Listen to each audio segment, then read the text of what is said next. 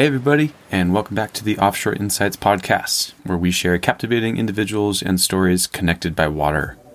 I'm your host, Evan Luth. We're stoked you could join us today, and I hope you enjoy your listening experience.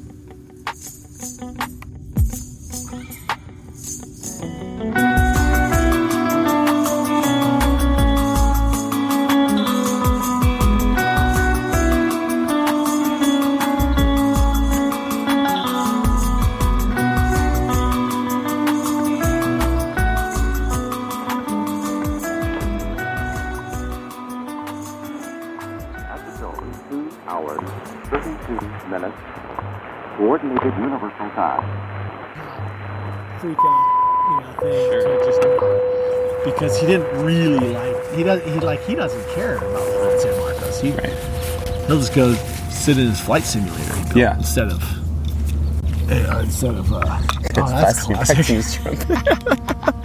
we can relocate. Let's Uh, see. How funny is that? Yeah, I don't know. see, it's like you find a park and end up next to the guy blowing.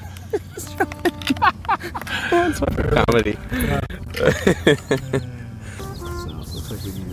Yeah, I was gonna- might have to. Yeah. Hey. Hi, Dan. Oh hi. What's up, This is our formal introduction.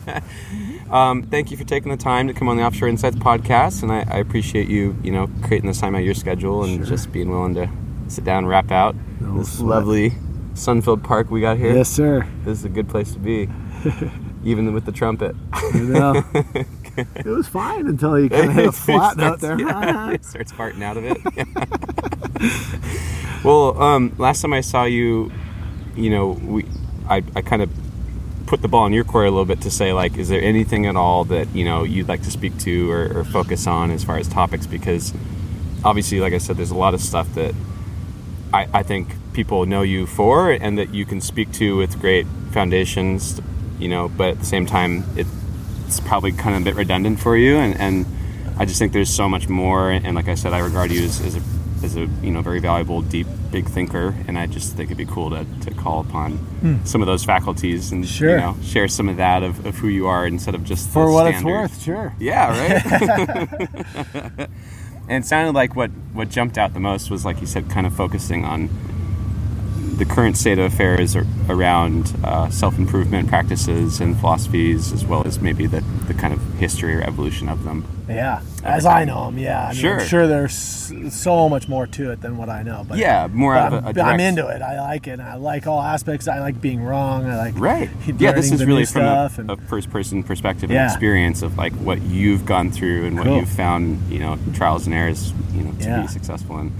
And um, I thought it'd be kind of cool. I was, I was kind of having to remind myself what some of the more predominant lessons were in influencing a lot of the spiritual movements and self-help movements that developed, you know, in recent history. And so I, I picked out a couple just like Oh, cool. tone-setting quotes, just Zen quotes and stuff like that, that I thought Right. were kind of encompassing of, of a lot of the themes, you know, but also maybe challenging some of the romance of, of what we think of Right. as far as self-improvement and, and self-help and spirituality and all Yeah. that stuff. And uh, so the first one is by um, Koun Yamada, who's a, who's a Zen Buddhist leader of the 20th century, and it's um, the practice of Zen is forgetting the self and the act of uniting with something. And the second one is by Alan Catley, who's a writer and a Dharma student, and is what is important is not the right doctrine, but the attainment of true experience. It is giving up belief in belief. So those are just two kind of Yeah. like I don't know. I thought that they were good in their humility, but also in their directness about Yeah. the possible pitfalls of thinking that you're doing something when you're not. clinging on to something too much. Yeah, yeah.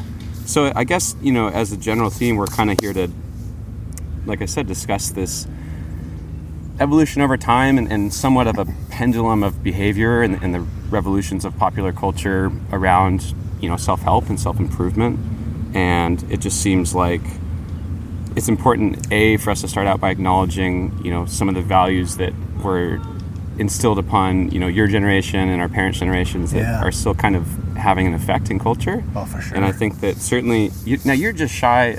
What are you? 45. Okay, so you're just shy of the baby boomer generation. Yeah. Technically, I had to I- look up. Yeah, so my uh, parents are just t- just before it, Right. and so eh, most of my friends have parents that are, Sure. are boomers. Yeah. yeah, And and so I had to kind of again re-educate myself on on what some of those more s- Yeah. standout influences were and the the norms that were passed down from the baby boomer culture and the things that were jumping out were how they were raised, the era, and the frame of mind, the Cold War, and yeah, Uh, yeah, yeah. and and obviously up into you know the 60s and 70s and and a lot of the it seems like a lot of the lasting values came out of that Yeah. period as well as obviously the prior decades but Right. um, you know certainly things like uh, you know egalitarianism you know secular spiritualism you know being able to pursue things not necessarily associated with any one entity but Yeah. um, also things like self-indulgence you know and somehow that intermingling with a major rise in consumerism too, which I thought is kind of an interesting General relationship bad- between bad- the two of them. bad health as a result. Yeah, Yeah, for sure. but also, you know, simultaneously they were taking on values like, you know, rejecting a tendency towards materialism too. Right. Like somehow there was these trends in, in consumerism, and of course a lot of that was economic factors that you know put them in that level of affluence. But right. from a value standpoint, they were still like kind of trying to They knew to distance reject themselves. it, Yeah, yeah. yeah, exactly. It was, which I thought was just kind of interesting because yeah. they're, they're obviously a bit counterintuitive to Yeah. exist at the same time. Yeah. Um, so, anyways, I, I don't know. I just thought it was important to acknowledge that those were some of the, the things that we're still seeing the effects of. Sure. And it seemed like, um, you know, they, they had kind of made an attempt to redefine the American dream as being more a measure of spiritual, you know, wealth and fulfillment rather than material fulfillment and wealth. Yeah. And that was obviously a predominant theme of a lot of the 60s and 70s, you know, hippie movements and Yeah. anti-war movements and music and arts and all that stuff. And um, I'm assuming that you know this is a, a lot of how Eastern wisdom and, and philosophies kind of had their foot in the door. Like that seems like when it really entered the conversation in mainstream. Obviously, there's a lot of students early on, but they were more fringe, I think, in pop culture, and that kind of became popularized. But it seems like that you know the, the 60s and 70s really where it entered the, the conversation in a major way, and um, and obviously you know drugs played a significant factor in that too. You know, expansion of consciousness and exploring alternate realities. You know, but yeah, um, the lifestyle in general and the drugs on top of it. Yeah, right, yeah, right, yeah. So I mean, I don't know if um, you know, like I said, it's, it seems like over time it's become a bit of a pendulum, Yeah, and I think that's a really important thing to keep in mind is is that we're just kind of riding along with a pendulum in a lot of ways culturally. right, Yeah. right, and um, I, I, you know, part of what came up in our discussion beforehand when we were talking about this stuff was how it's kind of bounce, bouncing back and forth between these extremes, you know, Mm-hmm. of how to interpret that stuff, and um, I don't know. I guess what, what what's yeah, so like kind of one of the things I, I, that pop into my head are the are is is sort of the uh, the hero's journey Mm-hmm. story. Of, I guess it was an archetype, and it, and that hero's journey is uh, I got, we just my family and I just watched uh, King Arthur, and it's just like a classic, Yeah, yeah. you know, uh, uh, hero's journey story. And there's in that movie, it's the hero's journey of his life, the hero's journey of humanity. Here's and so all the different layers of what a hero's journey could be attached to are your own day, your own month, your own life, your own, and then everyone around you's life, the culture around you's shifts in the pendulum swinging, and all that kind of. Um, you know, there, there's all those, and then and then there's humanities,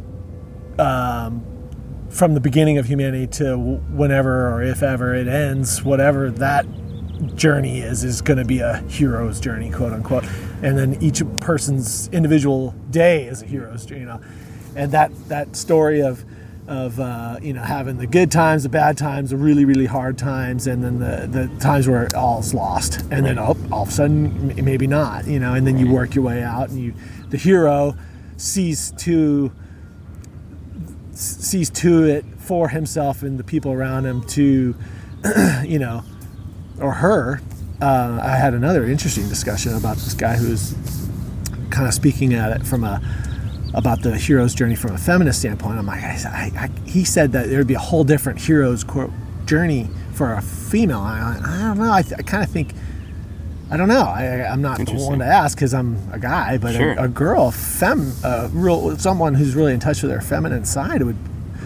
I think it would be a similar pattern. It would de- definitely have a different look, but that you know, for me to get my head around the hero's journey, it was the easiest to just extract and pull out the parts that I can understand, which are, you know, things are good sometimes, things are shitty sometimes, and sometimes things just feel like you cannot like, take another step forward, and and and other times you feel like you just fucking c- crushed it, and uh, and you're king of the world, and you know, and why are you?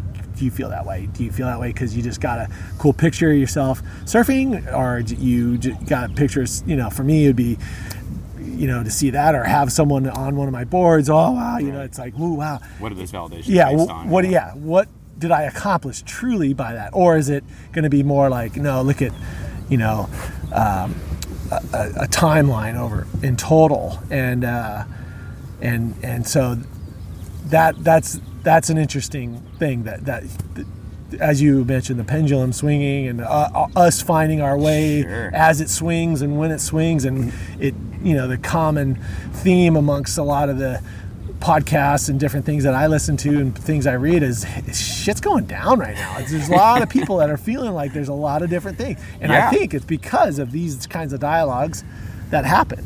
And so, Well, it's nice. I mean, I'd like to believe that. Yeah. Yeah. yeah, I think, and and I was just listening to this guy Jordan Peterson talking to Russell Brand, and and their whole thing is is is uh, ta- the, the part they're talking about is Carl Jung's, uh, you know, the the the the way and the reason and the fact that stories exist are to explain why we see and are feeling things that we're seeing. to explain our existence Yeah. yeah, in a way Yeah. well and and we kind of ta- touched on that when i was saying that that was a lot of my personal motivation for for doing a Yeah, podcast was tell a that. I, I feel like there's a bit of a almost like a deep subconscious level primal level in our psyche that's that's craving and missing this storytelling format you know because that's the way that we've transferred and received information since there's been language Yeah. and it's And such a people great tool. resisted writing right just like we re- may resist an iPhone or, Oh, yeah. or social media now. They resisted writing because they didn't want to. It was blasphemy. Yeah, was- yeah. I mean, literally. That, Yeah. yeah. Don't write yeah, it down, information in screw it up. form. Yeah. yeah. it's pretty wild. And so to come full circle and be able to talk, you know, and even you know, even if ten people listen to us talking right now, it's cool. Yeah, man. it's like super whatever. rad. And so that all that kind of. Uh, and, and it's ironic that the internet, which is its own hero's journey, i- Right. is is what can make this good Uh-huh. or bad. It Yeah. can make things amazingly awesome, or it can make things fantastically horrible. Right. So Right. it's it's the ultimate tool. It's it's a something that's completely addicting, and it's also something extremely powerful. And Right. it's just up to the individual on how they use it. Well, and it seems like when you marry, you know, that notion with, like we're talking about these various heroes' journeys, that really the the reoccurring theme, regardless of, of the, the female or the male version of this hero's journey, is that the hero has to keep reinventing Yeah. their hero. Like Right. that they no longer have the same utility or purpose at one point in time that they do at another. You know, and you kind of have to rediscover where that application or utility serves Yeah. best. Um, I mean, certainly a lot of the you know kind of principal beliefs and, philosophies of Eastern wisdom came out of this, you know, very Zen-based philosophy, basically, where you know you're looking for for, for balance, You know, the path of least resistance. You know, emulating forces like water and mm-hmm. things like that. I mean, there's tons of you know quotes anecdotally we could Yeah. cite to support that, but Yeah. Um, also a very necessary component to attach in that discussion is that these were created in a time in the world where the environment, you know, uh, societies, cultures, um, social class, all this stuff was very extreme and very raw, and even daily, you know, issues were were incredibly potent, you know, right, and, right. and difficult. And that's just you know. the civilized world. There's a lot more like uh, uncivilized, quote Right. unquote, worlds where they're mm, you know Aboriginal type Yep. cultures. You know where they were just tribal. Right. You know, thirty people strong. Absolutely. Yeah, I mean, it's like, you know, so, so for them, they were looking for a way to maybe mitigate Yeah. the extremities, Extremes. you know, Yeah, yeah. That, that were just always present for them Yeah. at, at that point in, Yeah. in the world. And we've kind of, to speak to the pendulum, gone Yeah. now full swing where we've taken we're that so advice soft. and going, oh, oh my God. You I mean, including myself. Yeah, you know, it's like yeah. all of us. We're Oh, just yeah. so damn soft. I mean, Yeah. you know, and, and that's where we kind of when we've talked in the past at how we how the um, the softness is why the self help quote unquote world is kind of tapping in and the and I, I keep finding myself I, I kind of always have it probably because of my dad and the way I was raised is he, he would always do really hard things physically and um, you know running and you know long marathons or long Yeah. runs and paddles and different things and so I knew from a young age that that was an option. So at least I knew about it. And, and so and then I started doing it, trying to do what he was doing when I was young and seeing, I, I, I did things that were hard, um, f- really hard for me. Uh, and, you know, so other people wouldn't think it was that hard or whatever. Um, before I knew why I was doing it. Sure. But now, as I do, as, as I keep going with them and tra- change what and how I do hard things. Now with guys like that, Dave Goggins guy, he was Yeah. on Joe Rogan. Yep. I mean, he, he, he explains it. Oh, yeah, that's why you ha- you have to do this shit. Yeah. You you up, you know, it's like oh, he he said something like, oh, you know, if you wake up and you re- really don't want to, it's snowing and it's four in the morning and it's snowing outside, you really, oh, fuck it, I'm not going up. Oh, now I have to go for a run. Yeah. I wasn't gonna have to go for a run, Yeah. but now since I just thought Yeah. I didn't have to go for a run, now I have to go for a run. Right. And it's like you have to go and seek the most uncomfortable part Right. of your day and go drive full force into it because things around us are so cushy. Yeah. Because you know, going 20 miles takes t- you know 20 minutes in your Right. car. Pow, you're there Right. two- with air conditioning and a podcast on your radio, and it's like not a big deal.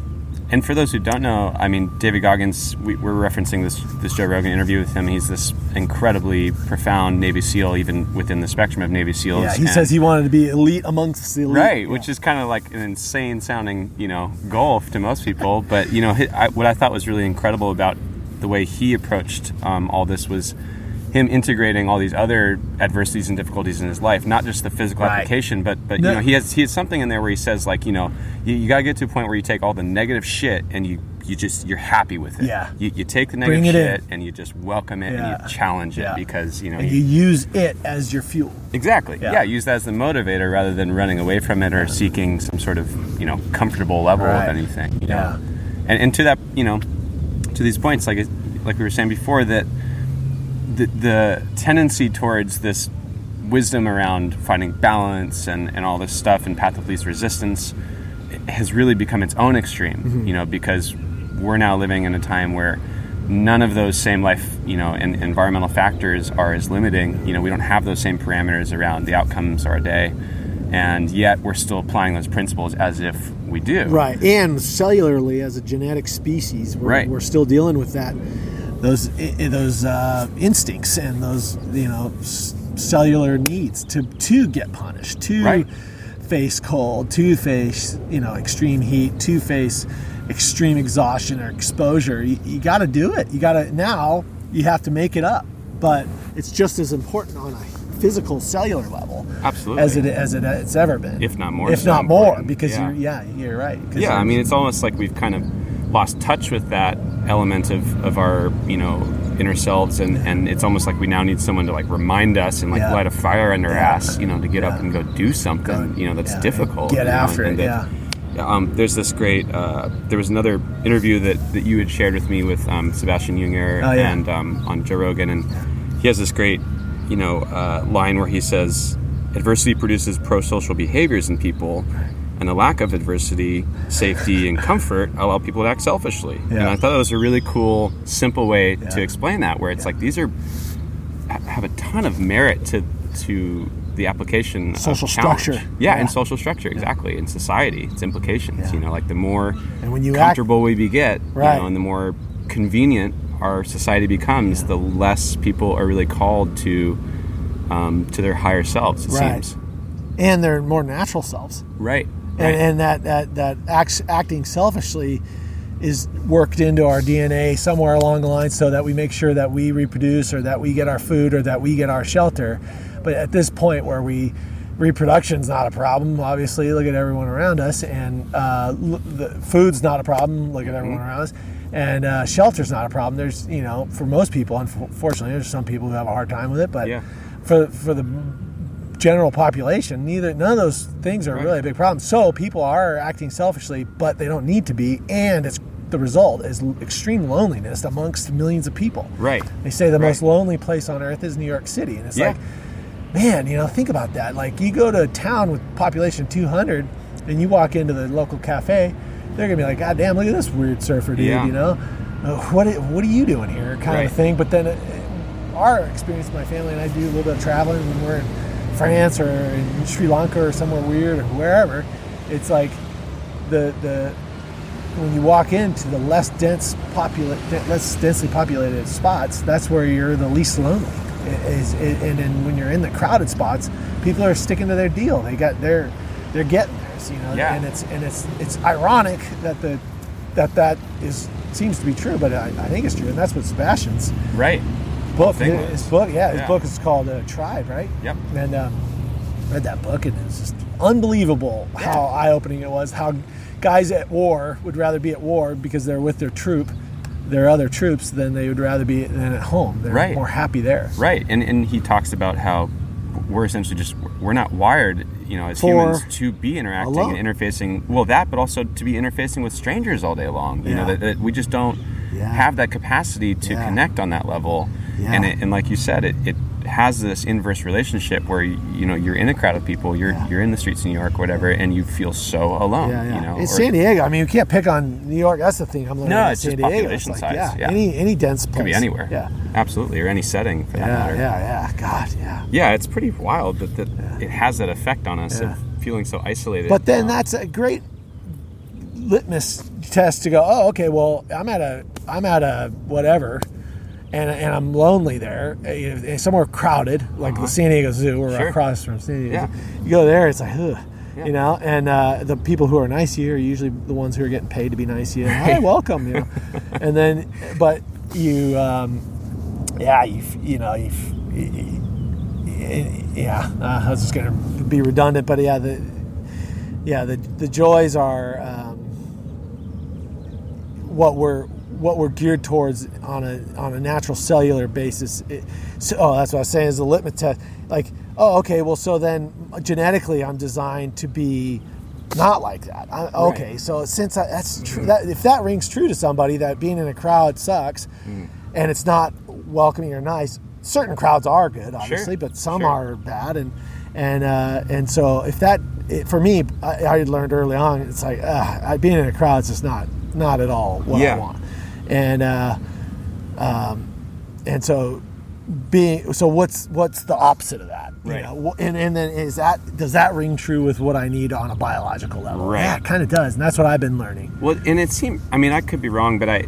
The only point that I would disagree with there is that it's not necessarily that it's the alternative to that. Like, in other words, we're not. We're actually wired socially. Like, as as a species, we are a social species. You know, we're equipped people. with all these tools to interact with our tribes. Right. But to a point, you know, that there's a there's a max capacity. I think. Yeah, the Dunbar number, Yeah, yeah. exactly. Like that same notion, basically that that yeah, we actually are meant to be social and to be tribal, but the tribes can't be these massive Millions, populations because right. you just you don't feel connected and you can't you know Well, you can't process Exactly. that much Yeah. data from some because that's the other thing about all this is that you know they say there's five senses I, and now they're saying no there might be 22 and so Right. all these different things that we don't even know how to identify Uh-huh. are happening to us are happening to us Yeah. and so you get yeah you get out past your dunbar number and it, which they say is 130 120 I don't- it's 100 somewhere around 100 to 100, 150 yeah, i yeah. think is what i've heard and Yeah.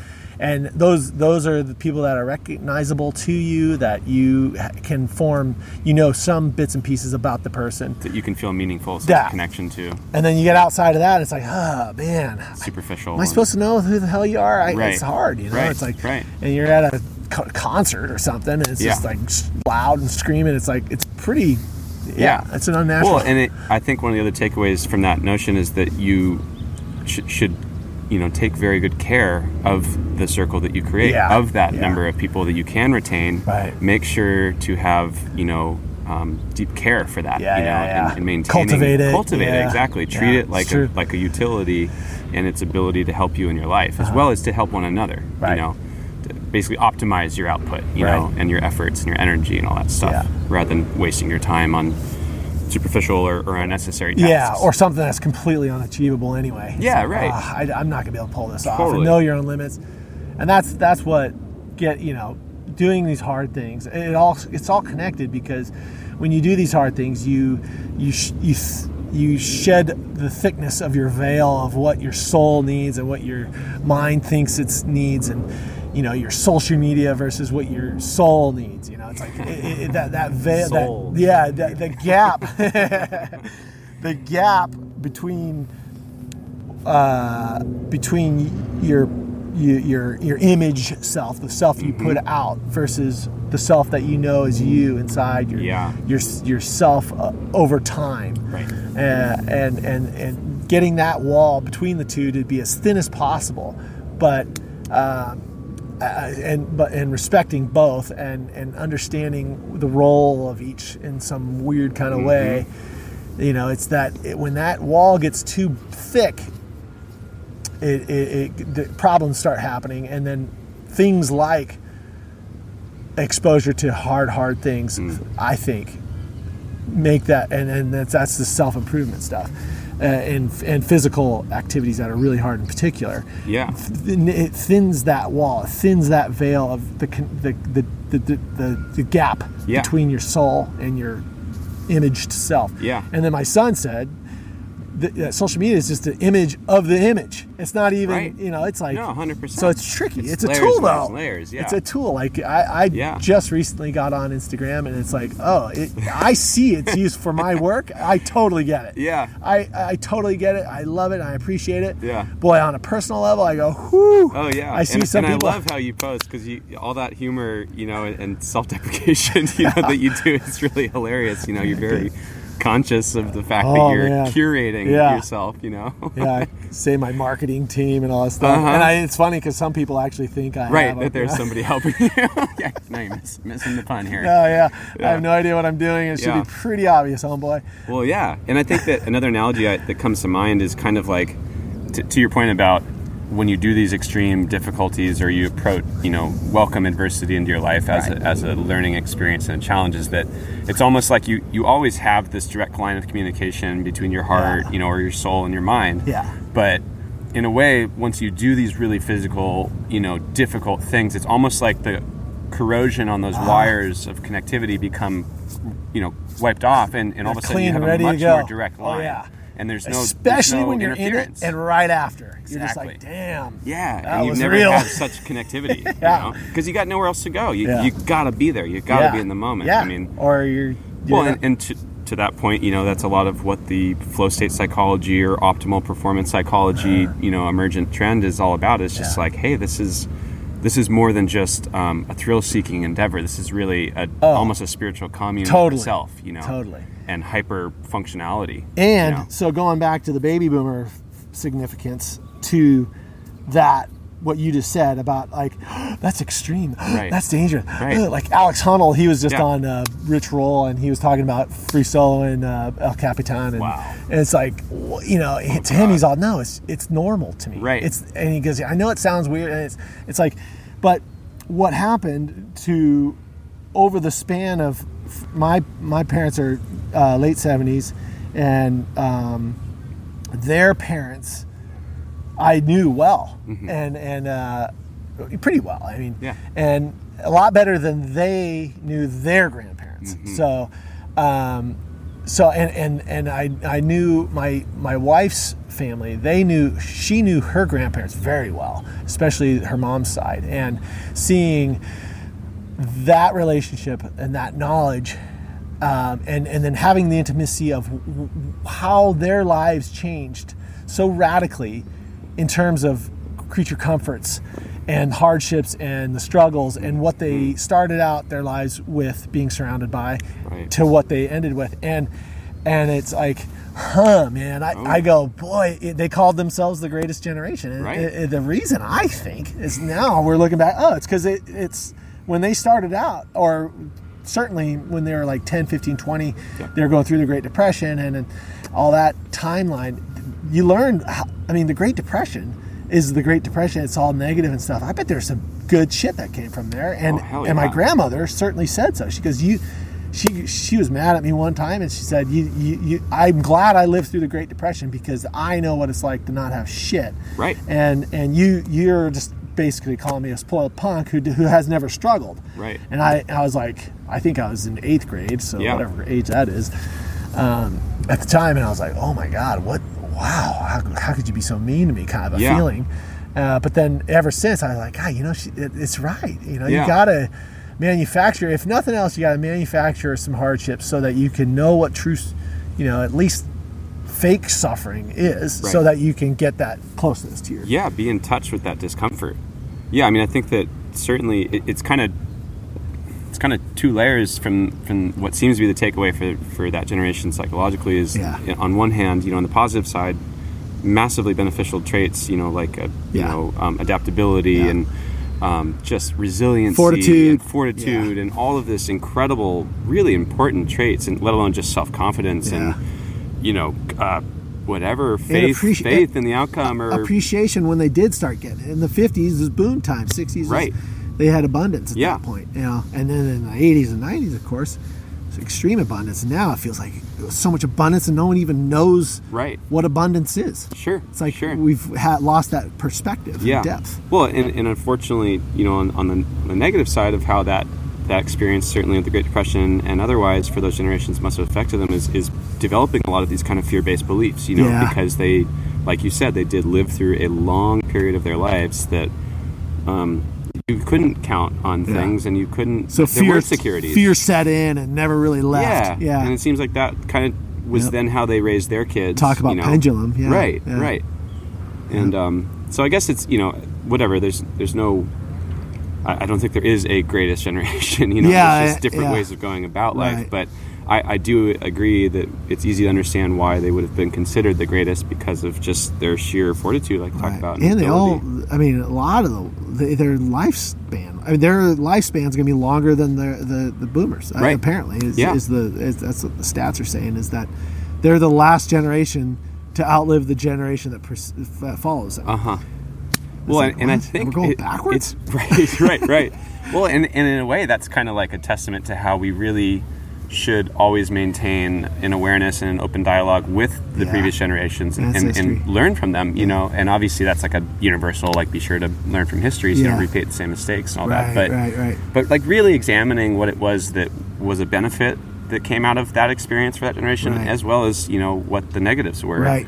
and i think that it's kind of funny because now in a way is the one of the biggest ironies to me about the entire self-help phenomena really is you know you go into a bookstore and it's like there's a fucking hundred different versions and iterations of any one topic Yeah. on the you know and not to mention it's whatever the largest book section of the whole fucking store Yeah, yeah, know? yeah, exactly. and sometimes it's like i've never i've never really wound up in that section to be honest um, at least not in my recollection but i certainly have have you know read books that would Yeah. that would fit in there Yeah. and i just feel like when i when i come close to those sections i'm like the fuck are we doing Yeah. here you know like it's just looking at this huge you know collage of it's, it's like it's become hyper fragmented Yeah. and hyper specialized and Yeah. Well, segmented. don't listen to him. Listen to me. Exactly. Yeah, Yeah, and it's what? like, and not to say that there's that, you know, everybody is their own individual, and, and they're going to find things that work for them differently pulling than someone different, different. fruits from different trees. But yeah. at the same time, I feel like we're really overthinking the damn totally, thing. You know, like that's why it's that just- Goggins guy is so Right. important, and It's Wim like, Hof is so important. Stop. Get get Yeah. out of your fucking head. Yeah, you just need do to go. something. Yeah. get, get out. It sucks. Sometimes it sucks. You got to just go. Yeah, and it's you know we're now at a point where it's like paralysis by analysis, Yeah. looking at that wall. You're just like, oh fuck, uh, this one's about sorrow. Oh wait, it's this whole wall is about sorrow. You know, it's like, how do I do this? Yeah. Uh, guess I'll buy them all. you Yeah, know? yeah. Start reading, and then the next thing you know, you spent three months reading. Yeah. I mean, do you think in, anything. in some weird way that, and maybe even on a subconscious level, that the people and or us who wind up looking to things like self-help resources are, Mm-hmm. are almost kind of like buying time to avoid Yeah. what is really Yeah. staring us in the face. Like it's a, in a way, it's kind of like, you know, being afraid to face the challenges Yeah. and, and the in our real honest self. Like it Yeah. seems like we're kind of like, okay, well, as long Oh, as I don't have to deal with it directly, Yeah. it's not my shit. I can read about someone else's Right. shit in their book. Yeah. you know, I don't know. Maybe they'll tell me something that'll seal the deal. Yeah, know? I mean, yeah, my think people are daughter's afraid to succeed? Yeah, you I think they are. I in, in some ex- to some extent. Like my daughter, she's she's young and trying to write a book, and she she goes, you know, I was gonna write rewrite my outline for my book because things have changed. She goes, but don't you think I just need to get after it at this point? She asked uh, her brother and, and and me and my wife, and I was just all. Oh man, that's so cool Right. that she knew to Yeah, ask that question. Like, yeah. hang on, I need to just start fucking doing Should I this. man. asking for advice? Yeah, I need Yeah. to start going, you know, Yeah. and, and that's what Dave Goggins says, and, and then he, he says, you know, amongst other people. I mean, I Sure. can't give him, you know, my dad says the same thing. No, you know, he puts it really got- succinctly, He's very, Yeah. clear about it. Pretty fucking direct. There's And no bullshit. There's in that man. no yeah. horseshit at all. He's all, yeah. So he's, he's like, you gotta just, you gotta just go. And and then uh, and then th- that Wim Hof, uh, I lu- I luckily gotten into a little bit of that, and that whole, you know, it's it's a, like that whole teaching almost. It's turned into now. a lot of the curriculums driven by this guy Casper Vandermeulen, and he's he's out of Netherlands as well, um, and he's made it sort of a curriculum. Like he's made it. He was a teacher by trade, and so he, and and a lot of those, you know, a lot of those guys, they they they, what Kasper's done so well has made it so understandable. Eh, Wim was learning it intuitively, and then and and he was learning. He was taking a lot of bits and pieces from From other Eastern, like Tummo yeah. yoga and Sure, all these different sure. things, inner fire, Yeah. all that stuff. And and he went and cultivated it on his own, for himself, Out of he- necessity. out of necessity. Yeah. And then he was- goes, I, I don't I didn't learn from the books. I learned from me. And and I and, and then he turned and says that in a way that a dumbass Western mind like me goes, oh, oh. And he said it in a way I go, oh, okay, I get it. Yeah. I get that. Yeah. Yeah, it's not some high Now I go back and I read autobiography of a yogi, or if I Uh-huh, read uh-huh. Tummo Yoga explained, I go, oh, okay, have now I know what they're now, saying. yeah. because he he, he bridged the gap for Yeah, my Western in the mind. language, yeah. And then and then Kasper for Wim does it even further, you know, and brings it to even more minds. Yeah. And um, but ultimately, what they're all saying, him and Goggins and Kasper and all these people are all, if you boil it down, is this up to you, motherfucker? And it's up to you to write your own book, read your own book, and and and cultivate your own book. And, and you're you're not going to find what you're looking for in a book. It may set a trigger, but you gotta you you have to go. And and and if and if you can't figure out where to start, just start on anything and and have it be on the side of hard or difficult, and and start going down the path and just start. and, and to in a way value and find gratitude for the adversities and difficulties you deal with. I mean certainly with Yeah. wim and, and with david goggins you know that their Yeah. catalysts for for like you said Yeah. this kind of intuitive path that they went on was really out of extreme suffering and extreme difficulty and adversity. And they they both were talking about how literally their, their survival was dependent upon. I mean they were suicidal and, and things like that. I don't remember if David Goggins said that but he certainly was depressed. And Yeah, he was pissed. I know Wim was was on that point you know and it's just i guess that's that's such an important takeaway too is Yeah. like like you said start somewhere but if you're looking for somewhere whatever you're whatever is you know not settled in you on a deeper level start there Like, Start whatever there. is the most uncomfortable Yeah, thing yeah. use that Yeah, you know? whatever. build on that Yeah, you yeah. know what can you do in whatever way tickles you. yeah become intimate with that yeah. you know and you got to own it. I think too. That's the, that's the other thing is you, you uh, and that's sort of uh, an archetype that's ages you know hundreds of thousands of years old and all these you know different stories and different things. You know, it's like the right the um, you know the, the that that the suffering will lead to to your benefit uh, ultimately if Sure. you use it right and you own it and you and, and then you direct that in the right you know I mean, I think it's the one of the first, if not the first, principles of the in Buddhist philosophy, the Eightfold Path, is that Yeah. life is suffering. it's yeah it's going to be first, hard first recognition, yeah. and I think the whole point, if I'm not butchering this, was that the the intention behind that was was not to focus on the negative, No. but it was to acknowledge that life is suffering, that it's Yeah. that you're never going to be free and clear of suffering, Right. and that if you know, if you're going to make any kind of you know progress or, Inroads, or evolution in your consciousness, that you have to just start from from within that in the soil of that and know, in that challenge. in that lies the, the ultimate acknowledgement of truth Right. like, and and that's what i think ultimately one of the if like for me it's really important to, for me to understand a lot of the hubbub and hogwash of things going on out there is to boil it down to its essence and like you know it's like like you said the eightfold path or the you know the the, the These are just different deadly sins, whatever. Yeah, it's ar- it's basics, it's Yeah. archetypes, it's Right. simple stuff, truth, Yeah, love, right. you know, compassion. Yeah. All those every real- religion's yeah, everyone and- says yeah. the same kind of thing, and then, but talking about truth, man, I, for me, it was it was a huge shift happened, like for for my like I was doing hard paddleboard races and stuff eh, all through you know since I was like 19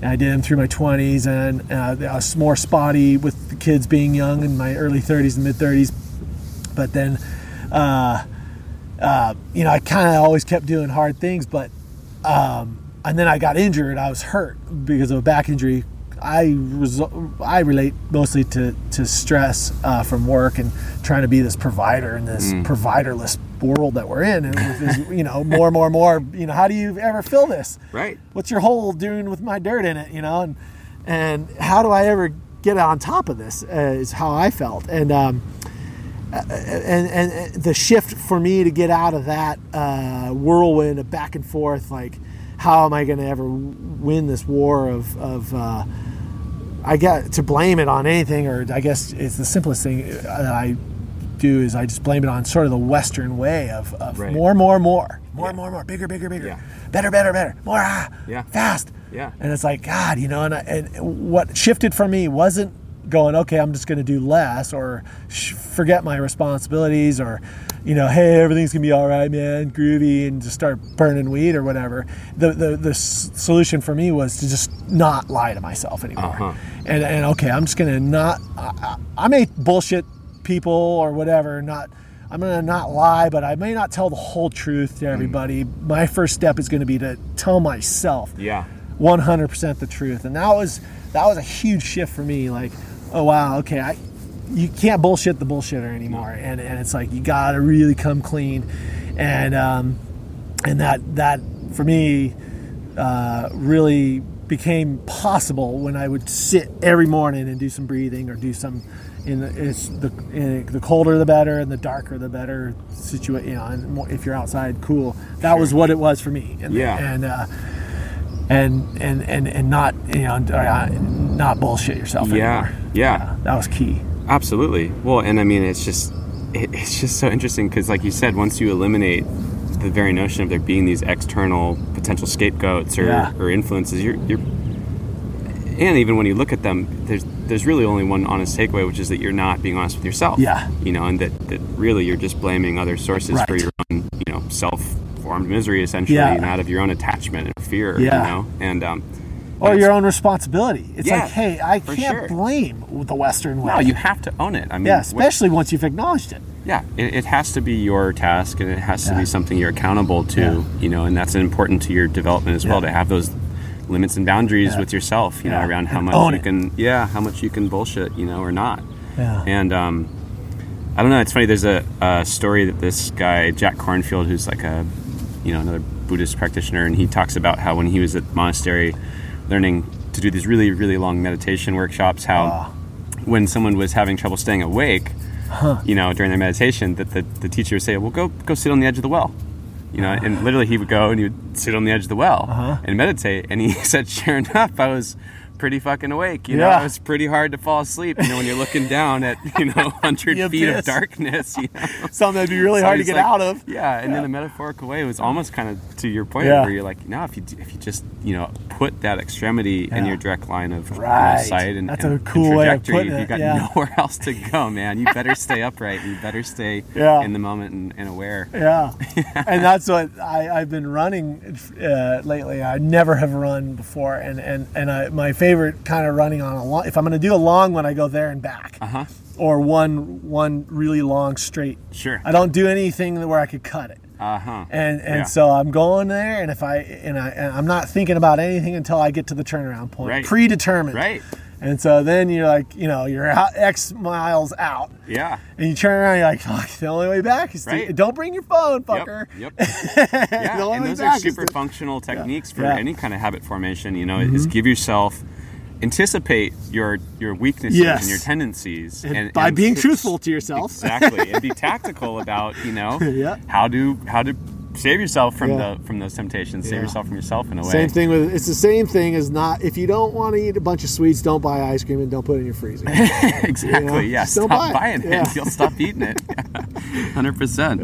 Yeah. Well, I mean, and it's cool that you brought up, you know, your your particular endeavors, and, and certainly you're somebody who seeks out challenges, you know, through various mental and physical disciplines. Like you said, you're, you know, a, you're a champion competitive paddler. You're a you know, you, you do lots of running, you do all sorts of kind of extreme applications, as well as obviously the Wim Hof stuff. Yeah. And um, I don't know, maybe you can maybe you can tell us a little bit about like what your some of some of your motivators are, Hmm. you know, and around those passions, and um, and maybe segue out of that and talk more specifically about the Wim Hof's work. Yeah. Okay. Um, so my, um, I, as far as the hard, the first really hard thing I did, I wanted to run a marathon because my dad would always run marathons when I was little, and I was like, okay, that's a sign of being a tough guy and a man. Yeah, cool. I'm gonna run a marathon. And Yeah. then as I got to be like 16, 18, I was like, God, running sucks. Man. I don't want to run. So what else can I do?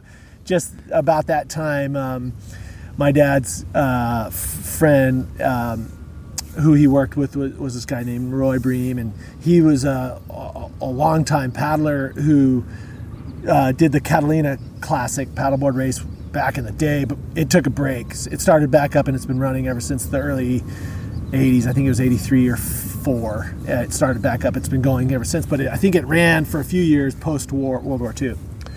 And uh, he did it in the 50s and 60s or somewhere like that. And um, before its break, I don't know the years, so don't quote me on that. But it was something like that. And he had a Velzy uh, paddleboard, and, and I said I, he came into the restaurant I was working in, and we were all with the chart house. And uh, I said, hey, you know, should I do the Catalina? And he goes, yeah, fuck yeah. And I'm like, okay, I'm gonna do it. And uh, and and my dad's other good friend was Jeff Johnson, whose son Petey Johnson was he was coming over. He was here already, but Jeff was to come out, and they were to um, do it too. And so I was like, okay, cool. You know, we'll we'll do. I'll do the Catalina. I'm going to be a tough guy. You know. And so I just did it, and I, it was just to do something hard. I had no idea why, and, and it was just more or less intuition and following the steps of people I admired, and they did the hard things. So I'm going to father's do archetype, Yeah, yeah. and just there must be some reason they're doing it. And, Sure. and so I did it then, and then so that led to me doing that race a few times. Um, I think you know those next few years I did it about seven or eight times, and then uh, would do other races that were uh, local and hard too, but different. And that, but that one's the granddaddy of them all. And then um, in terms of suffering, and um, and then but like I said earlier that, that in my in my early 30s I got into this deal where I was working a lot uh, making boards at my own factory and uh, business owner kind of thing with two young babies and uh, you know family to care for and provide for in a weird way and and making surfboards, you know, almost homeless, and uh, so we had a lot of support from family and Right, stuff. So it right. wasn't it wasn't nearly as hard as I thought it was Yeah. um, looking back, but it felt really difficult. And, I, and all of a sudden, I had just sciatica, and then for Oh, about two yeah. and a half years, I, yeah, I was going downhill over two and a half years. I kept active, and I would go to yoga, and I was just getting worse and worse and worse. Hmm. And um, it was all right around Clark, 2005, that I hit my bottom. It was two, actually the December 21st, This huge Clark swell. Foam's Clark foam. Fallout. Yeah. Yep, when Clark Foam closed their doors. Yep. I was actually in a great position because I owned my own factory, I owned my own shaping machine, and I owned uh, a line and a supply chain for EPS foam. So Right. I thought I was going to flip on the lights Yeah. and be rolling, and it and it was gonna be that way, but it was it was slow to happen.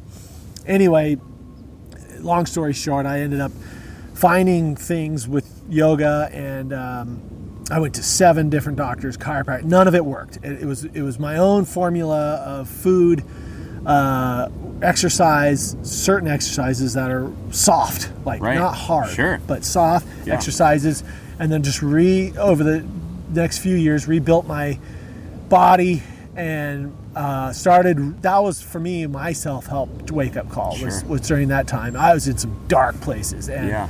it was. Uh, I was making my life way harder than it needed to be, and um, I had expectancies that I didn't need to put on myself, and. Uh, and of course, as soon as I start letting go of these expectancies, things start flowing. Right. And uh, and and that was when my deal. I, I had already worked for and sold my business to FireWire, and then I was. Um, I, I had left my position with them, but I was still doing designs for them. That started working out really well. It was a harmonious relationship, and I started making a couple bucks from that. Yeah. They were stoked. I was stoked. Everything's been working out, and and, and now I I still have my own little business on the side, but uh, I, mo- you know, most of my income's from them, and it's it's you know I can do it from anywhere. It's just the cream of the crop job. Right. I scored. Yeah. But it what what it's done is it's made me feel very responsible to. Uh, not waste this time. You know, I call it my inverted retirement. I mean, I, I still like to work every single day, and I Yeah. and I like the interactivity and the productivity of making boards and making cool stuff. I made my wife a spoon the other day. I freaking love that kind of thing. And it's like that kind of bullshit is what it's all about. Sure. It's not about owning a business. It's about what you do. It's the things between. How you use your time. Yeah, and so that's what um, amongst all that outline of my you know my my sort of Western life of uh, economic life is is within that has been a, a huge change for me um, on how I see things and how I'm able to spend my time and and and and th- that ultimately led to uh, not only Wim's breathing, Wim Hof's breathing, but the, there's a whole there's a whole there's transformational, there's uh, holotropic breathing, there's all these Mm. Right. different types of breathing, Yeah. and it's like it's it's super funny because they all say, yeah, what, what the hell, yeah, I've been breathing my you know, Yeah. breathing you breathe your whole life, what the hell's Yeah. But you know, Yeah, when you say breathwork, people who Yeah. don't know, it's pretty hilarious. Yeah, it's like, you mean uh, what?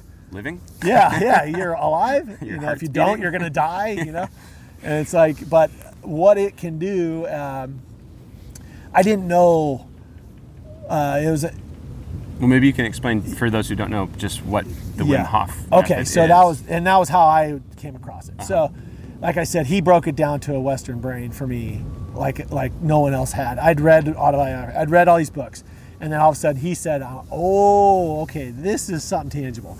Um, and what that is is is basically his his formula for an, an introduction, as I understood it then, and, I still think he's sticking to this program is 30 inhale, 30 exhale, back to back. Um, hold your exhale, and and that's called retention. Yeah. It sounds like it's not, but you hold your exhale, and then you hold it as long as you can, and then you. They have all these stipulations. Don't hold it too long. And I was Yeah, like, yeah. No, I was like, No, fuck, fuck it. it, I'm we're holding going, as long as I can until I freaking. Until you see stars, Yeah, and I was in a safe spot, so I was fine. Sure. Not every time was I in a safe Yeah, spot. definitely but that's another to be done in story. water, But yeah. but you learn through uh, trial and error. Right. And I was actually right before the, the uh, Molokai race that I was paddling from Molokai over to Oahu, and I was like two weeks out, and I saw the first video on Wim, and I'm like, holy shit. I This is it, you Yeah. know, and I well, I can't do too much of it because it's got this race coming up. I don't want to throw something new into the match, Uh-huh. Sure. you know. It's like ah, so I just was doing it pretty cautiously. Then as soon as the race was over, man, I dove head deep into it, and I would do it every single morning, still do. And uh, you do the 30 inhales, 30 exhales, hold in, exhale, and then as long as you can't, as, as long as you can hold it, hold it. And then when you just can't hold it any longer, you inhale, and you hold that for at least 10 seconds. And, and then I think intuitively you'll hold it longer. You're going to want it. I, Right. At least I did, and most of the people around me do. Yeah. And then you you hold your inhale, and then you you let go, and you start up, go again. Do 30 more. You Yeah. do three sets of 30, and then and then that's basically the introduction to his breathing. Right. What that did, what that looked like for me was, man, all of a sudden I started doing these movements and crawling around and rolling around and all these different things, sort of like Ido Portal style. Mm-hmm. Yeah. But like not even with his kind Yeah, of grace or animal strength. movements and Yeah. stuff, yeah. Yeah. I had no grace, I had no style or anything, but I but I instinctively, intuitively wanted to start doing that kind of shit. Push-ups and di- I, I always hurt myself doing push-ups. Now I can do push-ups. Mm-hmm. All these different things start opening up because of the alignment of of where my brain was, where my body was, and Mm. and, and trusting my intuition, and and thinning out that veil between my image that I put out and my soul.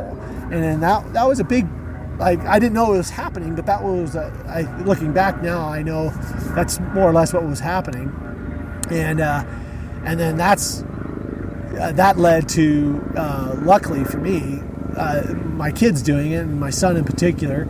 Um, he he has he's very drawn towards it, and uh, for his graduation present, he wanted to go to Poland. So that's Awesome. that's I didn't realize that was the yeah, of it. Okay, yeah, cool. yeah. And I was like, I don't like groups like that, you know. And I was Uh-huh. kind of all Tour "Ah." groups. Yeah, I was like, let's go to a Hop on the bus. retreat. Yeah.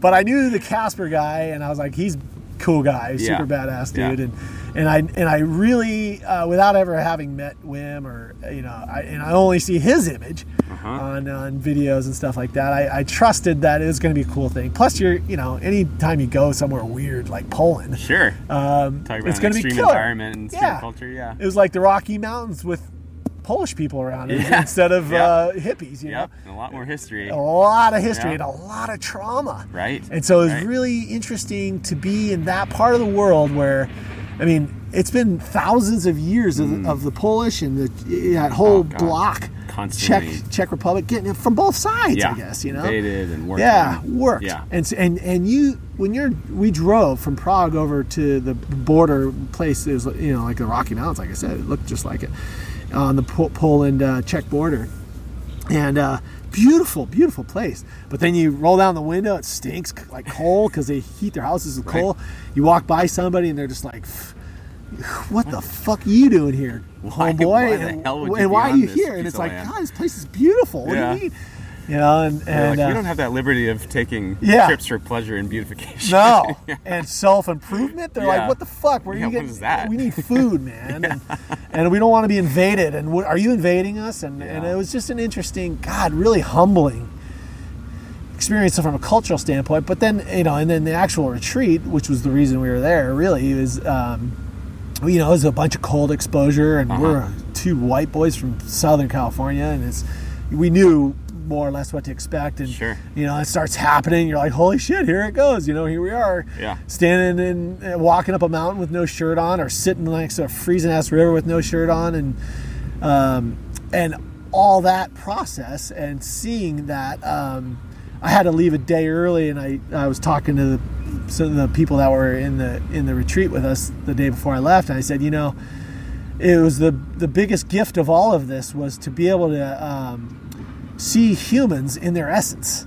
Right. and so uh, and going back to that veil between your your image and, and your soul I, I, it felt like in that situation with these extreme scenarios that we were putting ourselves into and people exposing their emotions and showing themselves totally unfiltered it seemed like uh, exposing themselves in this way that no group of people I've ever been around would be willing to do that. Right. And uh, but this environment with this these activities with this leader in Kasper and, and Wim's vision of all this has enabled us all to see each other's essence. And it was it was such a uh, treat and such a um, mind opening experience from the standpoint of what it means to be a human being. And Right. going back to what Sebastian Junger is talking about is a tribe. It's 30 people, and there's about Yeah. 30 people. There's 25, and there's people. You know, there was some, a couple of people I didn't really talk too much, but there some people that like you'd be forced. He'd say, "Okay, now stare at the person next to you's eyes. You Yeah. Look in their eyes and, Yeah. and don't look away for." Yeah, I think at first it was like 30, 30 seconds. And then Uh-huh. you know, after a while, it's just like three minutes. So you'd be sitting there staring at someone you don't even know's eyes. Mm. And, and, and it, like, I think, I mean, I feel the sense of anxiety that I had at the time he told us to do that because I remember it, but it melts away. Right. And I, so I imagine that just talking about it, I remember that sense of anxiety of looking someone deeply in the eyes. Mm. I think when people hear that, they'll go, "Ooh, that sounds anxious. That sounds Most intense." people. Yeah, For and it's fucking intense, Yeah. man. And and but then towards the end, as that trip and, and as that experience uh, evolved and as it matured, it became what it's all about, Right. and it's to connect with these people on a very very human level Right. with that veil as thin as possible if not gone Yeah. so that people are able to look deeply into your soul and you're cool with it. Because you know why? You have you've been telling yourself the truth. You've been telling them the truth. They can see you. They can love you. You can love them. And it's and it's like this weird hippie thing with this very tough guy uh-huh. shell Yeah. and it's like, yeah, we're walking up a hill, fucking conquering the world Yeah. with no shirt on. Right. And it, we literally climbed up this mountain. It was like negative 12 without the wind chill, and the wind chill is like freaking 40 knots. Yeah. I don't know what the, Right, who knows? right. It- but that's the whole point. It doesn't matter. Yeah, yeah. Because if, if it was 30 more degrees cold, you'd still be fucking doing it. You were, we were just like, bring it. Whatever Yeah. the fuck it is, we got this. One, it seems like the the greater the adversity of the challenge, like the more that you saw this kind of shared Yeah. humanity in your in your suffering or difficulties or challenges, like like you said, that kind of it brings out that very obvious shared experience that you have with these humans Yes. next to you that you don't get to see. Nope. You know, it brings out the primordial and the Raw. infantile emotions, Unfiltered, and- too. Yeah, the vulnerability that, Yeah. that we Have. experience so infrequently Yeah. in normal life. But but when we have and see it and experience it, it's like, oh wow, what Uh-huh. a gift. Yeah, And and so then you circle back to how we started the conversation. Like ancestrally, we were living in extreme situations where the tribe Sebastian Junger describes is is this tribe of people who are 30 deep that you know for fucking sure they got your back and Absolutely. they know for fucking sure you got theirs and you're going to do whatever it takes and whenever it takes time happens that you need to go and help them or they need to help you it's going to happen and and that sense of security and belonging that comes from that is what it is to be human Sure. and and and that's why we've evolved the way we've evolved but you know like jack johnson says have we gone too far you know yeah, oh yeah, yeah. How much is enough, and yeah. or how much is have we much? gone beyond where we should have how much is gone? Too you know? yeah. And so that's when I go, oh shit. And yes, we have as a massive group, we have Sure. for sure.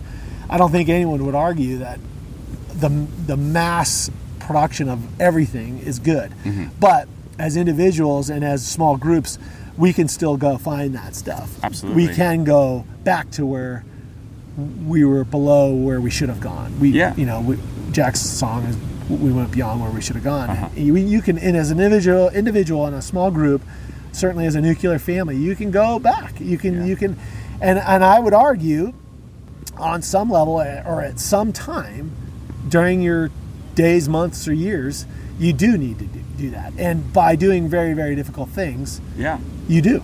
yeah, yeah. It's a form of retreat from the normalcy or, or mediocrity that, that is so pervasive. Yeah. Yeah, that is around us. Well, Right. and, and and that that comfort is where, I you know, I don't want to turn it into a conspiratorial thing, but that's what sells. sure. That's what's easy to.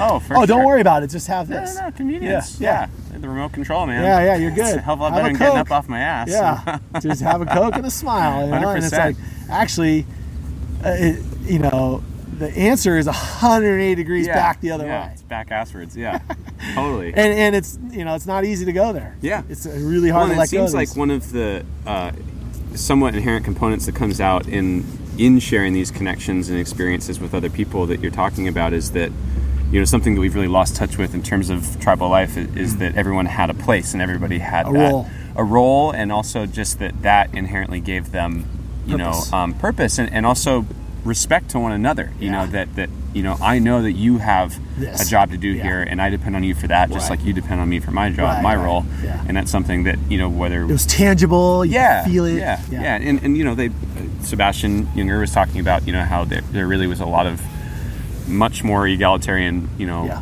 principles that were pervasive throughout tribal life, and Yeah. that you know he uses a couple anecdotal examples of people who were leaving Western society, you know, even during the times of the early settlers when Yeah. there was warfare, and they saw them as primitive and tribal and.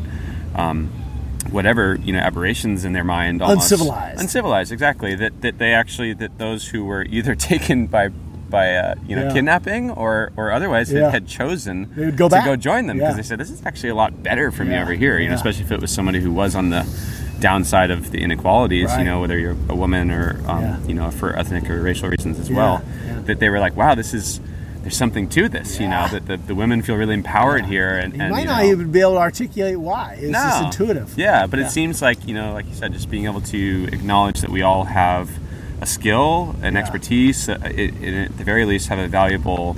That, that we, in our perspectives, are inherently valuable. Right. Every person is, Yes. and that it's that collective and that biodiversity that really Yeah. benefits our Whole. advancement as a Yeah, group. Yeah. exactly. Yeah, it's really cool.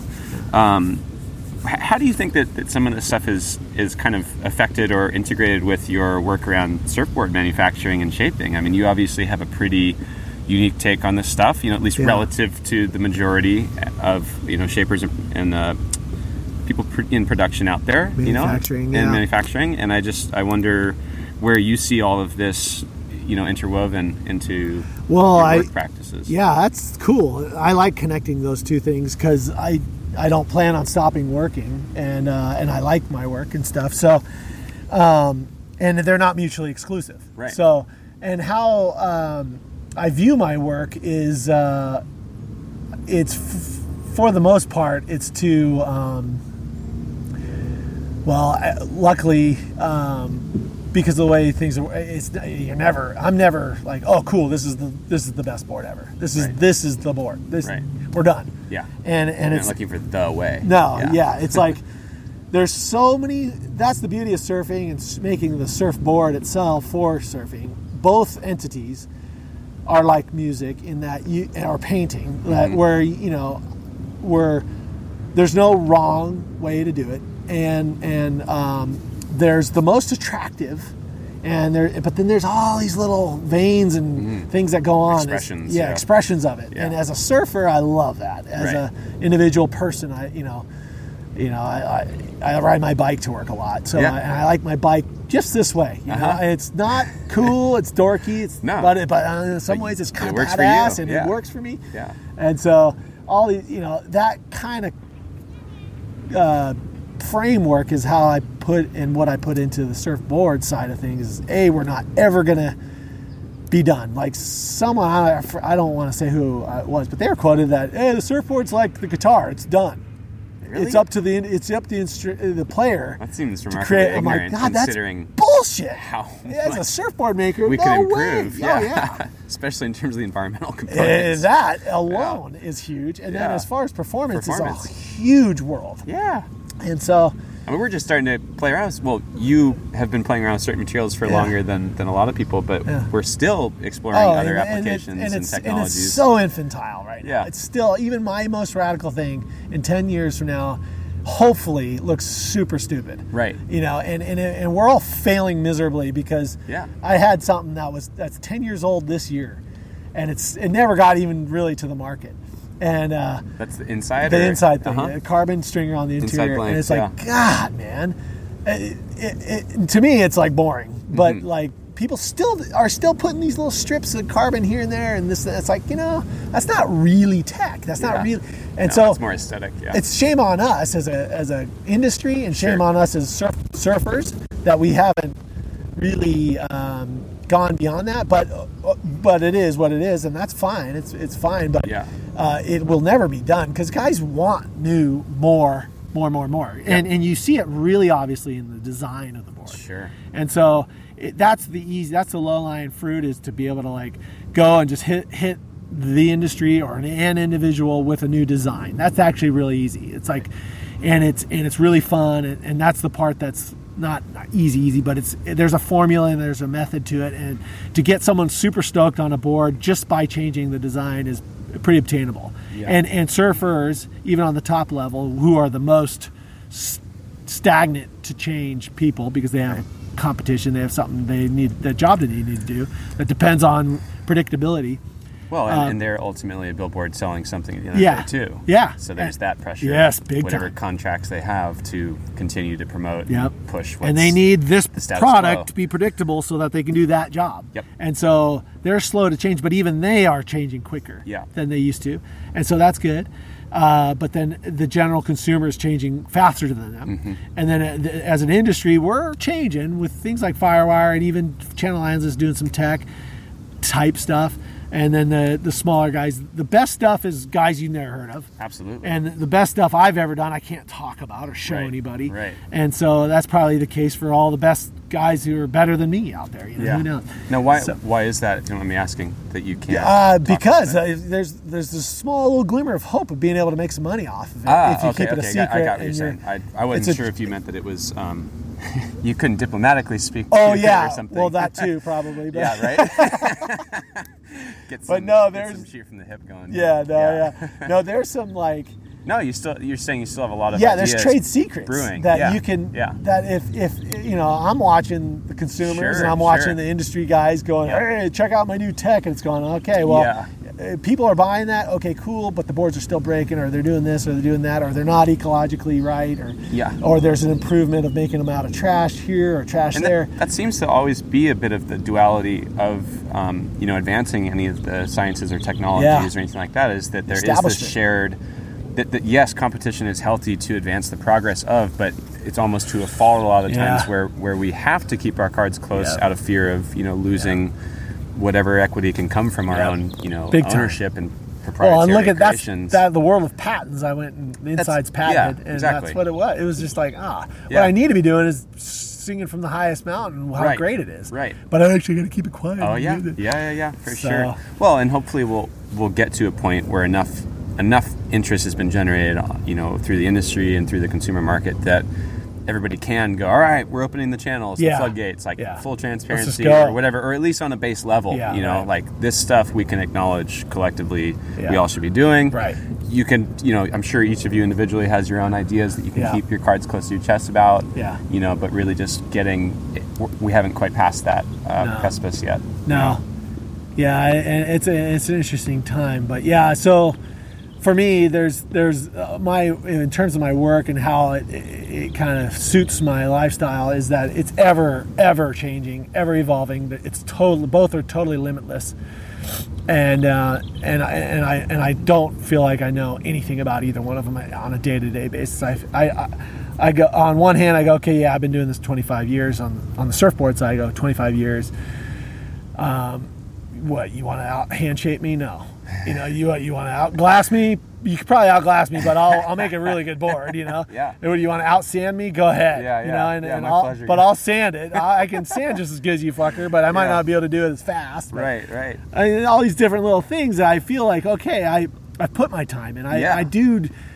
Uh, I am allowed to humbly say, yeah, f- you know, I, I'm pretty good at this shit. Sure. I understand it. No, absolutely. You've And- earned you've earned that. Yeah, that title, I've sold yeah. a ton of boards Yeah. with my name on it. Yeah, you know? It's like, yeah. okay, that's cool, but it's it's absolutely no place to stop, and Right. it's absolutely no place to rest. Yeah. and and so the work uh, for me, I mean, I, I think the biggest change still has yet to come on term in terms of material, and I I I think hopefully it's going to have a huge environmental impact at least at the very least in, in the boards lasting longer and having a higher resale value Right. so that the common surfer dude who buys a board for 800 bucks can turn around and sell it for 600 or uh-huh. 500 and go and get his new one and, and stay in that world instead of the disposable world of, of who are the most guilty people are the top pros they're Right. they're going through these disposable Oh, boards snap and yeah on to the next one. and it's like I don't blame them but Yeah. at the same time hey man that that has got to end they're leaving It's islands full of broken boards you yeah, know and that's not yeah. cool Well, so I was just talking about this the other day with with Cliff Kapono, and, and he was talking about how you know. oh he would know better than me yeah Yeah, yeah, in some areas, sure, in terms of direct connection to his culture and, Yeah. and the history there. But we were just talking about how you know, board,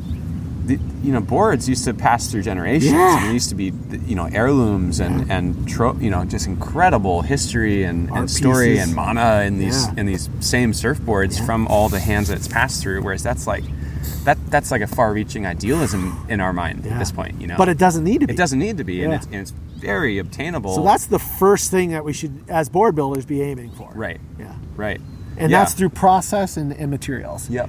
And so we have to change our processes and change our. Then we'll be able to change our materials. Right. There's material out there that is available right now and has been for 30 years that we just need to change our processes to be able to use. Yeah. That would that would create that heirloom effect. Sure, sure. Well, and I think a lot of what makes you know your boards as special as they are and your creations as as you know real, you know, profound and, and impactful as they are, is that you, you do see this as a student, you know, and Yeah. you're you're a constant student of life, but also of your own trade. They and go together. Mastery, so to speak, is that you don't take a master's standpoint. You know, you don't kick your heels up once you've, you know, received some accolade or some title or No. some ego stroking. You know, that's not a point to settle on. No. That's just the beginning. No, you, in fact, you have more responsibility. I think. You Right. Know? It's like That's a higher call to your yeah, integrity. You got to go. You got to dig deeper and Yeah. come up with even more rad shit. Right. Yeah. Yeah, well, that's awesome. I, I definitely think you know I'm I love the boards you produce, and I and I'm super like just psyched to be riding them. But Cool. that's definitely a lot of what draws me to your shaping is Yeah. is that kind of general outlook, but Yeah. also your approach to it. You know, Yeah, it is very never done. inventive and it's very creative and imaginative. Yeah. Um, and certainly, I hope more people can become more open minded Yeah. to the experimentation that's, That's going the on. thing is like you know, but that that I think surfers as a group are are more open minded, obviously, than Yeah. uh, than the general population. Like you know, I always my I, I I trip out like I always tell my family this story, but I. Like if you're if I'm at work and it's and I'm, I sneak out of work early and I'm driving on the freeway and I know the surf's pumping, I'm like, holy shit, it's pumping right now. Yeah. And then you look over and no one on the freeway gives a No one shit. cares, No yeah. one cares. Yeah. And it's like, God, you don't care that it's fucking firing right now? and I'm freaking out in traffic trying to get through it. You know, it's like those are the people Right. who, you know, it's like surfers need to change our consuming habits and our understanding of where and when to put our technologies and Yeah. how to balance it all and use them as tools and this thing. Yeah. But boy, there's a hell of a lot Oh, more yeah. non-surfers Oh, who don't aren't Well, as progressive. And, and we, as a, a segment of the population, or in some cases a counterculture, have developed this greater capacity for a broader awareness, yes. like you said, to our environment, to open mindedness. Cliff's a great example For of that. sure. Fuck. An awesome example of it. And at the same time, we have a, there's a sort of primitive element to certain rigidities that we form, you know, and it, it's this kind of dance between the very selfish act of, of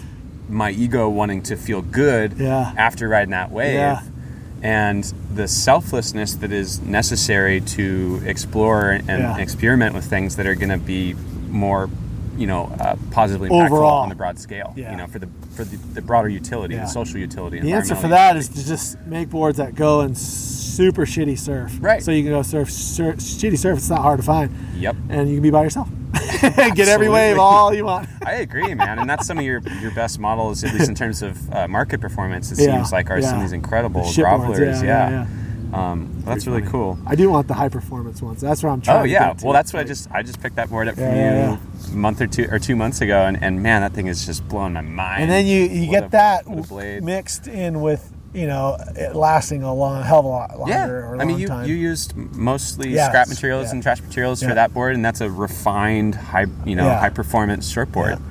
You know, and it, and it looks it and feels Normal. It. Yeah, Yeah, yeah, it looks it's like normal. a yeah, exactly. yeah. yeah, it's pretty cool. That board's Um, finally getting some good traction and feedback. There's Awesome. this kid in Australia who's digging it. sick. Yeah, That's killer. Cool. It's pretty cool. Well, um, wh- what do you think are some just kind of daily practices or work that you could recommend, or, or maybe not even necessarily recommend, but just that work for you that, in a way, kind of like counterbalance our inclinations towards, you know, either our laziness or Yeah. our um, comforts.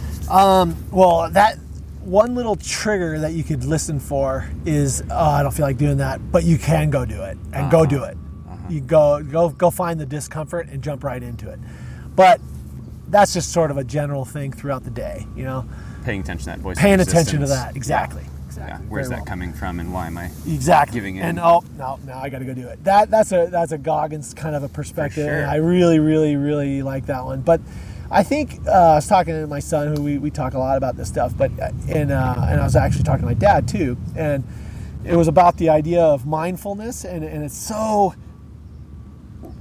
heavy with uh, pre prejudice that Yeah. word.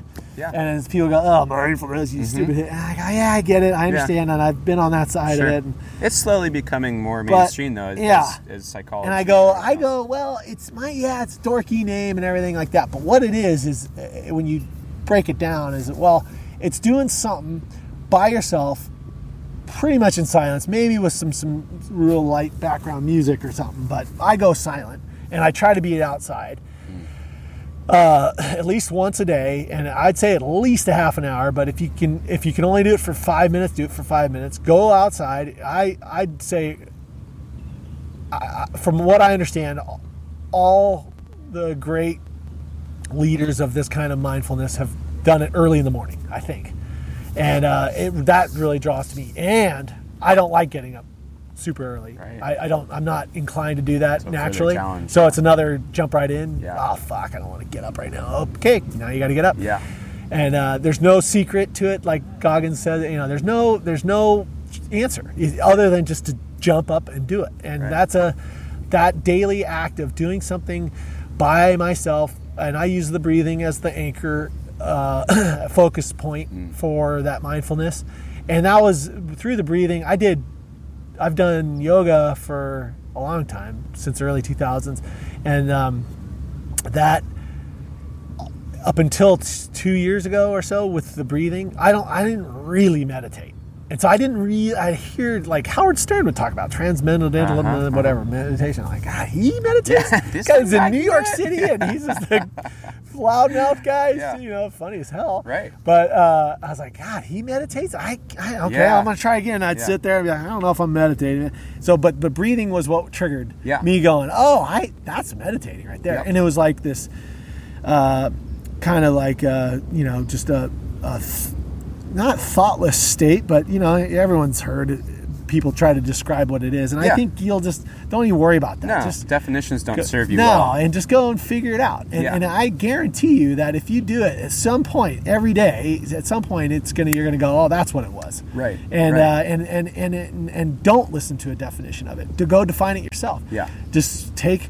30 or 100 days and just go every morning do 5 to 30 to an hour long 5 minutes to an hour or 2 hours if you have Yeah. the time every day and go do breathing and movement and just do something by yourself um, or someone you know really really well but i'd say by yourself most of the time and and spend that time in that space it's uncomfortable sometimes it's cold or it's uh, or too early or you're alone or you're bored or you're whatever it's like sit with no you got it but you- Yeah. that's the most important thing Yeah.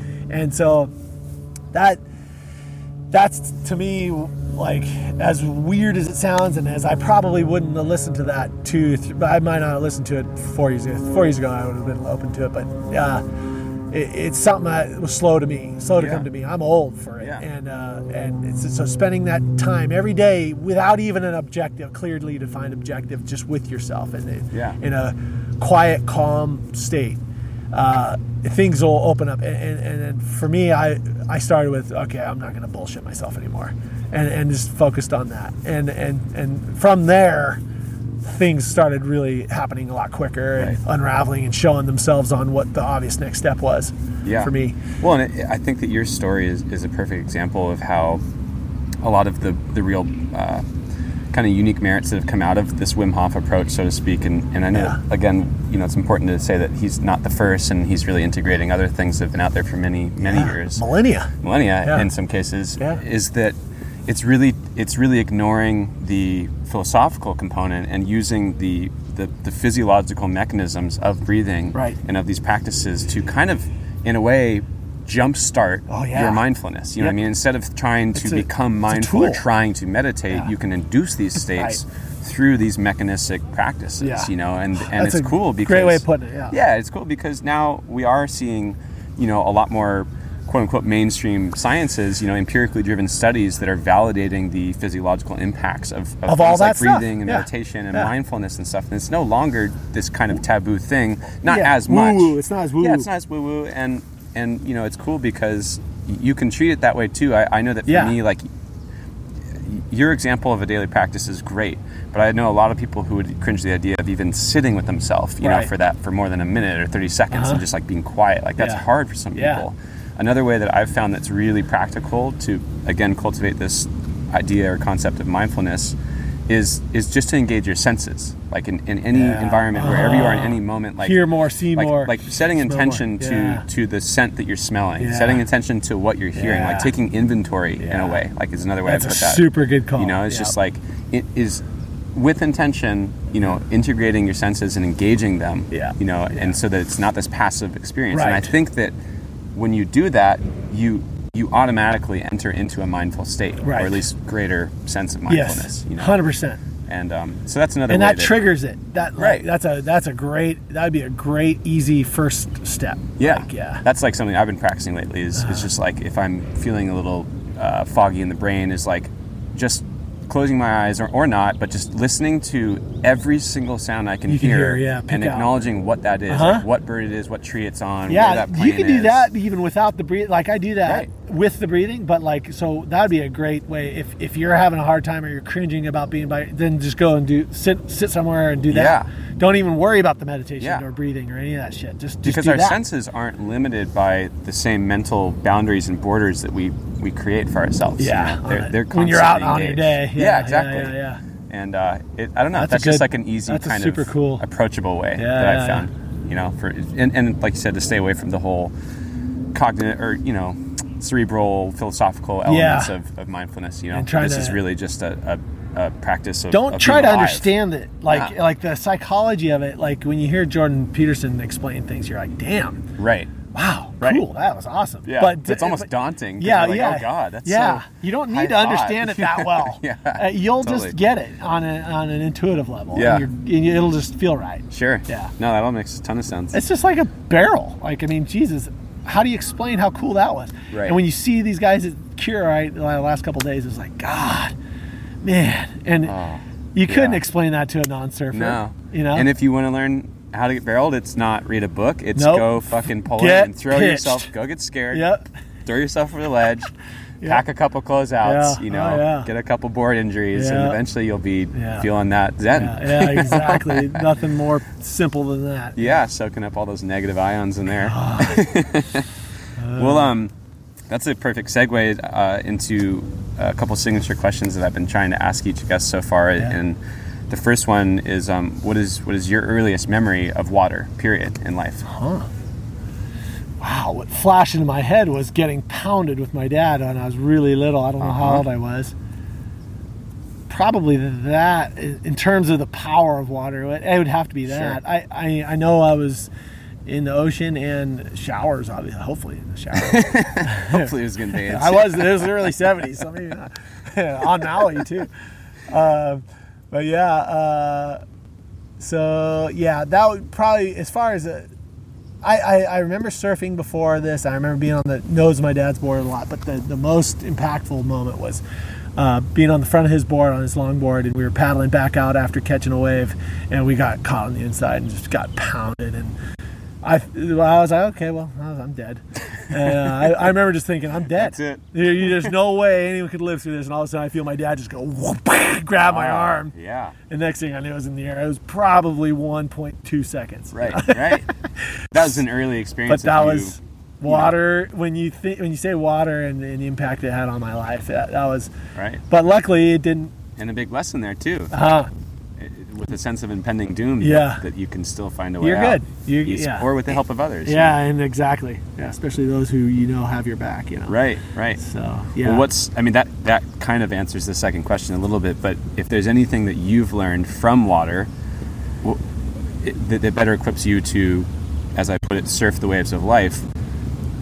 What would that be for you? Like, what's what's one of your biggest takeaways from Uh, interacting with water that teaches lately- you about life? Yeah. So, first of all, I need to get in it pretty much. I mean, I, I, unless I'm on an airplane for 24 straight hours, I I never not get in it, and that's a river or lake or preferably the ocean. Um, so, I, a daily dose of it is always really important for me. Um, but yeah, you know, it was my the answer that popped in my head too was with that was, uh, you know, the infiniteness of it. Like, you know, it's not necessarily water, but the the power that that created the wave, the the, the force that that the wind kicked up, that created the wave that traveled thousands and thousands of miles, that finally broke on the shore uh, at your spot, you got a good wave from, or just watched, you know, um, and it's done. It it whitewash and then it comes up on and the water seeking its own level settles out. But you know, if you believe that uh, there, for every action there's an equal and opposite reaction, uh, then that energy is going on still, and and it's infinite. And and that wave breaking, the power that brought it to the shore, that caused it to break, that caused it to spit, spit, or you know, whitewash and kick up sand and move rocks and shells around, is still going on some in some form. Yeah. And thinking about that and thinking about which way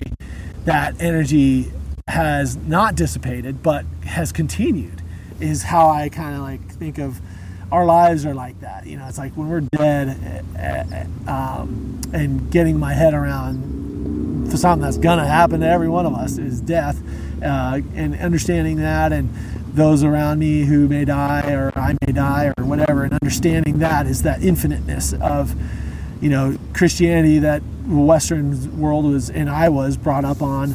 Uh, puts it as uh, heaven. It's like, well, I don't really understand that because I don't believe really that there's a guy with a beard standing there letting you in or not letting you in. And all a hard I know end. about the clouds. Yeah. And so, but there is infinite, and so heaven to me would just need a little shifting of just you know of a definition, and and that and it's something like so the way water holds the answer to me is is in watching waves and seeing going okay it, I don't see where the wave energy uh, went after Right. it broke, but it's Right. still out there Yeah. because equals you know because of the for every action there's an equal and opposite Yeah. reaction. So Yeah. the, no Newton's end, third no- law no is it? beginning. Yeah, Yeah. Yeah, exactly. Newton's third law. So if that's true, I was talking to my wife a couple days ago about that, and that popped in my head. So Very cool. yeah, Well, that's a, certainly a pretty profound and, and pretty broad-reaching uh, takeaway point. yeah, Yeah. I think so. And and, and and you know, but hey, if I'm wrong or if someone has a better answer, I'm all ears. man. Absolutely. It's, it's it, Yeah. I, I just I, I'm the first to admit I don't know shit. So. Yeah. Well, and that takes a lot of wisdom to say what you don't know. You know. yeah. And That's that- where the joy Again, is. that makes two of us. Like Yeah. we're not here to speak as authorities. This No. is just we're being honest and open about our life Right. experiences. And that's, I think, coming back. I think the more of these kinds of conversations that happen, I think it's Yeah. gonna make us all better. yeah. Hopefully, Hopefully. that's the idea. Hope Jack's not Well, thank right. you.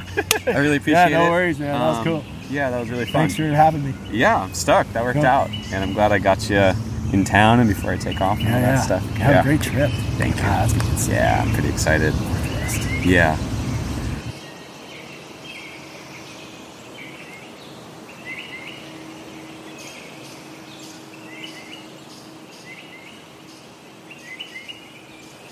That's going to do it for our show today, everybody. If you enjoyed what you heard and your time with us, please take a moment to subscribe and rate us on iTunes. You can find our episodes there or on SoundCloud and Stitcher. If you were turned on by anything in today's episode, please take the time to tell a friend or a loved one about the show. It's listener recommendations and support from people like you that make this show possible. If you think this show deserves to grow and or adds value to your life, you can contribute to your support by donating on Patreon, an easy-to-use crowdfunding platform for creators such as myself. If you're interested in any of the guests or topics covered in the episode, you can find further information about them in the show notes section on iTunes or in the blog posts on our website. Lastly, if you have any thoughts or questions or feedback, any ideas for future guests or topics, you can reach out to me directly at our website at www.offshoreinsightspod.com. That's offshore insights followed by the letters pod.com. Today, I'll leave you with a song by Ryan Little called West Coast. Until next time, be well, keep in touch, and enjoy the ride.